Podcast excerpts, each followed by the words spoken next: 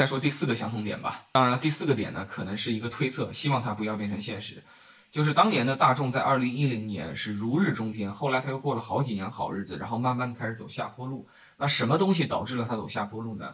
其实就是在它规模激进扩张，在全球达到销量冠军的这样一个规模，在中国也非常成功的这样一个大规模下，也由于吧，它在新技术上的应用，其实比同类的燃油车其实要更激进。你看双离合器是他推着全行业在用，涡轮增压其实也是他帮行业普及的。这个丰田本田号称是不跟，号称是做自然吸气，他的粉丝们也非常相信丰田本田是不学大众的，是有自己的自然吸气信仰的。其实你会发现，其实不是不跟，就是保守。到最后丰田本田也跟了，那后跟的人肯定更安全。你先吃螃蟹，你肯定要冒风险。结果大众就真的冒风险了。当年大众的涡轮增压常见的现象就是烧机油，双离合器呢？就不用说了，后来引发了挺多相对比较严重的事故啊，不光在中国，实际上是在全球的一个问题。那最严重的就是速腾这个车，它还出现了断轴门，那个底盘的问题，那是安全问题，那比前面这些问题其实要更加的严重啊。最后也是迫于巨大的压力，它变相的进行了这个召回。那么今天的这个比亚迪呢，其实扩张的这个规模也是非常大的，而且速度可能比当年的大众要更快。那么现在比亚迪其实时不时的，我们也会看到有一些起火的这样一个新闻。看了这么多之后呢？虽然我们无法断定。在概率上，它比其他的车要更大，这因为它销量高。销量高的话，就算是等比例的概率，你肯定出这方面的新闻比较多。再加上我自己有一定的这个营销工作、传播工作的背景，我很清楚一个现象，就是其实呢，就算大家以同样的万分之一的比例去烧车，如果你是比亚迪，你就是比一个二三线的一个电动车品牌，你的这个燃烧的这个事件的传播度是要广的。这个事件像当年在特斯拉、蔚来上都出现过啊，别人烧车不叫烧车，叫某个车燃烧了，而且媒体吧也就十个八个报道。蔚来和特斯拉要是烧了车，那都是上千个媒体报道，那都是大事儿，那都是国际新闻。所以这方面我并不想去推断比亚迪是不是它的电池就比别人就不靠谱，它的自燃率就更高，我没有这个意思。但客观来讲，我们看到了不少这样的新闻。那么希望它可能后面不要出现类似于当年的 DSG，或者是大众烧机油、发动机烧机油，或者是这个底盘断轴这样的系统性的风险。在你激进扩张规模很大的时候，一旦发现系统性风险，你会比小品牌受的伤害也要更大。依然，你刚刚聊了大众跟比亚迪的四点相同点，那他们的不同点有什么吗？我觉得二零一零年的大众毫无疑问已经是一个非常老的企业了。你把企业比喻成人的话呢，肯定已经四十多岁，甚至五十岁了。中国人讲三十而立，四十不惑，对吧？那时候的大众肯定是早就过了不惑之年的。那么它在全球来讲，其他的板块生意都还比较稳定啊。在北美呢，当然它是在试着探索；在中国呢，它是在猥琐发育，它是在从少年走向青年，走向壮年，它是在快速的这个成长的这样一个状态。但是如果我们看比亚迪的话，它是不一样的。现在的比亚迪就是一个少年公司，它也基本上是一个中国公司，它还不是一个完全意义上的全球跨国公司。它在海外有业务，但业务占比跟中国没法比，那差数量级了。所以说呢，就是说它现在还在自己的商业寿命中的一个相对早期的状态，它的发育速度一定是比大众更快，它的活性一定是更强的。那另一方面来讲，我们讲这个毛头小伙，比起四五十岁的人，肯定是要不稳重的，所以相对来讲，它会更激进。其实呢，我们看历史上的比亚迪啊，从零五年啊跑过来搞燃油车，就一路非常激进。当时提的口号基本上就是每年销量翻番。结果到了零八零九年，它就撞了墙，它的这个激进的分销售渠道，然后激进的推一些新车型，包括质量控制遇到问题，供应链遇到问题，导致了它的销量爬坡的浪潮。不仅是终止，而且是直接往下栽跟头了，花了非常多年的时间来修复。那么最近两年，它又出现了一次巨大的增长，每一年的年化增长率都超过百分之百啊！今年是准备干到二百万，明年已经把口号提前喊出来了，要做四百万。你从五十到一百是增长百分之百，但只增加五十。从一百到两百只增加一百，现在从两百到四百要增加二百。反正以我有限的认知啊，我还没有见过一个车企一年纯增二百万销量，同时年化增长达到百分之百。我觉得这可能在全球历史上，可能他如果做到了，他都是第一个做到的。这意味着，如果王传福他要带着团队做这件事情，第一，他要在中国继续高歌猛进。我刚才说的，对吧？四大渠道、三大品牌、六大系列，他必须推各种各样的新产品，而且持续获得好的销量。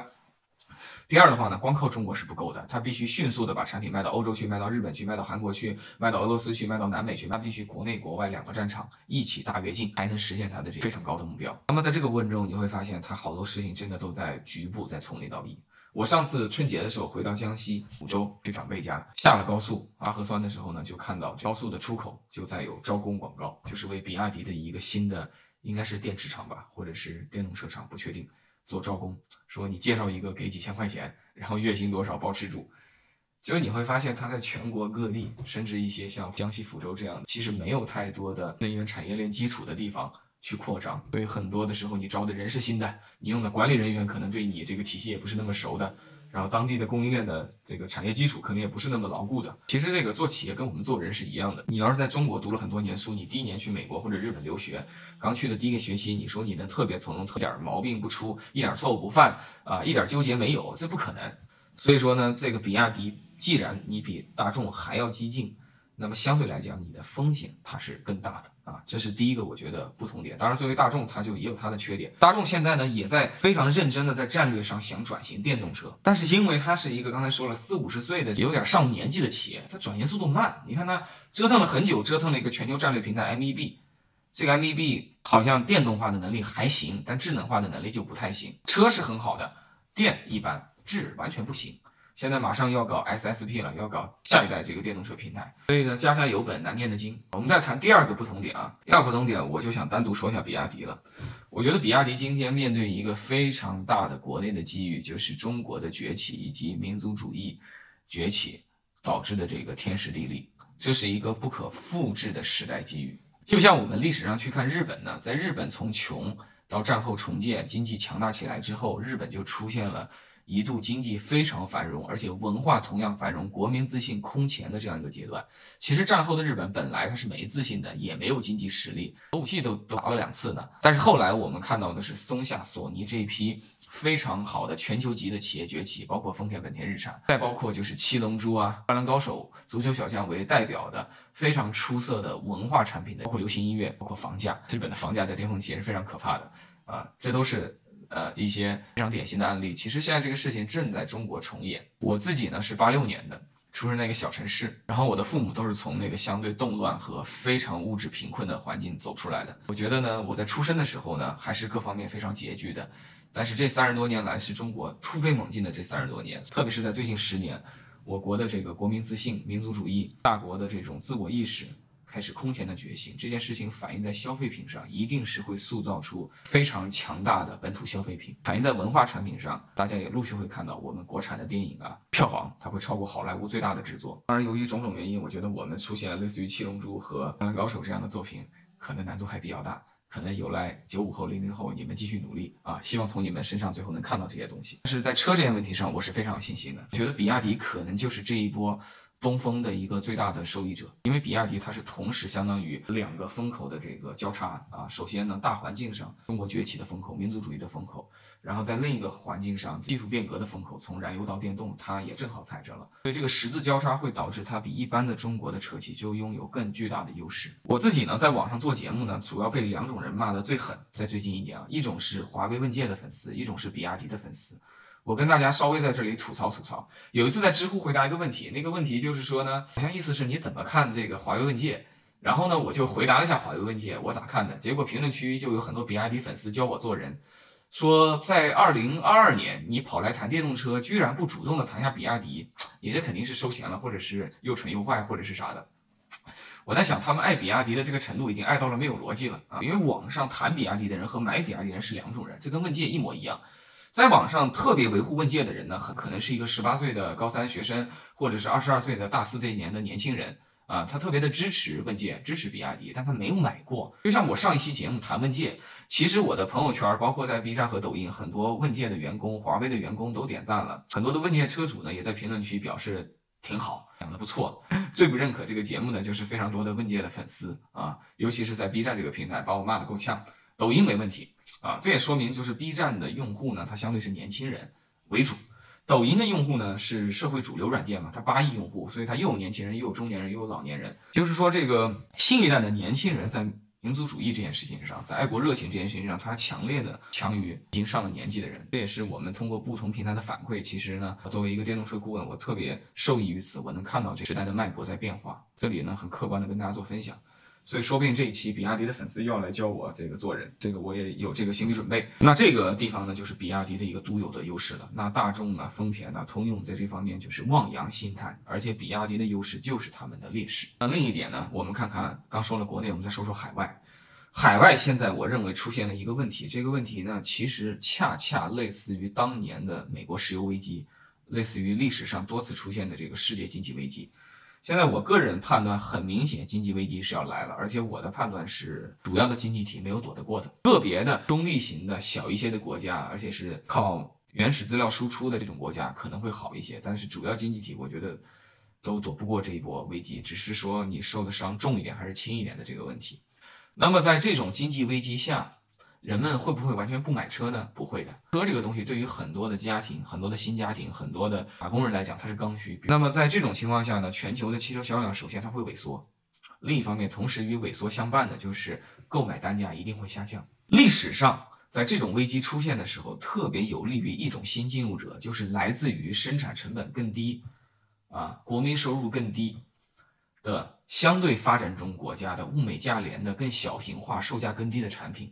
一定会借着这个机会登堂入室，所以这是比亚迪，甚至包括比亚迪在内的一类中国新一代车企的一个比较优势。我们出海，我觉得就靠这个。你在国外打中国牌，国内你有民族主义的情绪，这是优势；在国外打中国牌，这其实客观来讲这是个劣势。别人跟中国品牌共情的难度是大于他跟日本品牌、韩国品牌、意大利品牌、德国品牌共情的难度的。但是呢？经济主流车的主要消费者是普通老百姓，普通老百姓在全球人性上那是有很多的这个共性的，其中最大的共性就是老百姓喜欢买物美价廉的东西，因为大家一个月就挣这么点钱，天然气的账单还翻了七倍呢，对吧？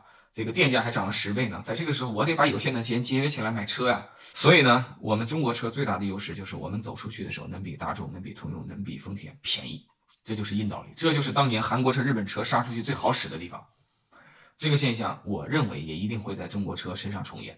那么谁在这点上最有优势呢？比亚迪，因为比亚迪它有先发优势啊，它现在的电池产能，它的电动车的整车产能，包括它的销量规模啊，它已经有一个很好的积累了，所以它能够率先靠低成本的优势在海外杀出一条血路。这个车企系列在做的同时，我现在在酝酿第二个系列，跟大家预告一下，我在做一个中国车出海系列，我已经录了两三期了，是正在帮我做一些制作剪辑。啊，其中一期是我跟新西兰的朋友录的，是我的前同事，我们以前都在日产工作。然后呢，他后来在新西兰的日产也工作了几年，他就告诉我一个非常有趣的事实，在前不久刚刚过去的这个八月份或者九月份吧，新西兰当地的电动车的销量的细分市场第一名，电动车销量第一名是谁呢？是刚刚登陆新西兰市场的 Model Y。特斯拉它是有优先级的，它最重视的是美国本土市场，其次就是类似于西欧和中国这样的重要市场。然后才是其他市场非常晚的，所以他们的 Model Y 可能用户都已经订车三年了，现在才刚刚能交。Model Y 当月就卖了好像不知道五六百台还是七八百台，就拿了当地的销量冠军。那你知道第二名是谁吗？第二名就是来自中国的比亚迪元，在那边叫 ATO 这个车呢就一下子啪啪啪也卖了这个五百多台，然后也是刚刚登陆当地市场，所以让当地的非常多人非常震惊。Who is BYD? Who is Atto? 为什么你一来就能够，对吧？做到销量亚军？当然，价格可能是 Model Y 的一半啊。所以我想说的就是，即使在别人对你的文化和品牌没有足够的信赖和信誉的情况下，其实就靠硬产品力是能杀出一条血路的。因为这里有一个营销上的前提啊，就是这里毕竟是一个创新市场。如果是成熟市场，燃油车不好意思，你光低价杀进去，你还是很难突围。因为成熟市场会拥有无限成熟的充分供应，他不买你，他可以买铃木，他可以买三菱，他可以买日产。你性价比是高一点，但它是有其他的替代选择的。但是新兴的创新市场不一样，创新市场很多时候用户缺乏选择，而且选择与选择之间的差异性很大。就算他对大众、对于现代再有好感，他看看现代那么。一般的电动车要卖这么贵，然后你比亚迪看上去很不错，电动车卖这么便宜，那他还是买你比亚迪，对吧？这就是这个硬道理。所以呢，后面呢，出海系列跟大家详细聊这个问题。珊珊，你还有什么要聊的吗？嗯，没有了。好的，那个，那我们今天就到这儿。那五分钟，现在超时越来越多。现在很多人吐槽我们录了二十五分钟，但写的是一人五分钟。对，但从品牌上，我们还是要坚持。我们已经讲了，这是一人五分钟，我们就得继续使用这个品牌名。天天换品牌名，像那个欧拉一样，那肯定是不好使的。对，欧拉刚出世的时候，说是科学家的名字做品牌，是科技品牌。整了一台车之后呢，就城头变换大王旗，就给换成了这个黑猫白猫，说是要为女性而生了。然后呢，黑猫白猫好猫刚整了整呢，现在又要换了。又说不为女性而生了，男性也很重要，我们为男女性都生。后面的车这个芭蕾猫、闪电猫，它又要改了。像你这样天天换来换去，那肯定是构建不了一个品牌的。所以我们这个栏目继续叫依然五分钟。在中国的传统语文里边，我们都讲了，有的词叫虚指，有的词叫实指。我们这个词呢就叫做虚指，对吧？我说等我两分钟啊，那不一定是两分钟，对吧？让我忙一会儿啊，也不一定是一会儿啊。从这个角度，大家要那个不能习惯就适应，不能适应就忍受啊，不能这个忍受那就享受吧。好，拜拜。